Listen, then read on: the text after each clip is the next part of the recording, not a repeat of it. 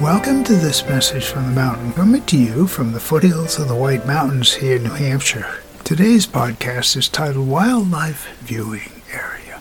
Well, quite a few years ago, when we opened up the trails for people to walk, we found it necessary to make the decision that we created what we call a wildlife viewing area, a place where people can walk safely during hunting season without the fear of hunters.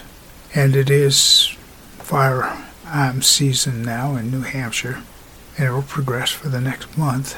So it's just a reminder that we are advocates of people and wildlife existing together in a peaceful way. This is not necessarily a belief one way or the other, it's just the reality that we want people to be safe. You know, being safe is a, is a good thing.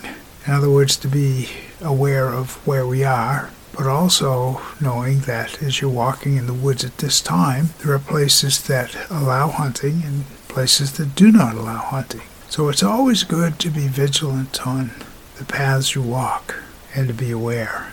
Just some thoughts from a wildlife viewing area. My name is Michael Hathaway, and this is Message from the Mountain. It is my prayer these words are right and good for you whenever you hear them. Thank you so much for listening.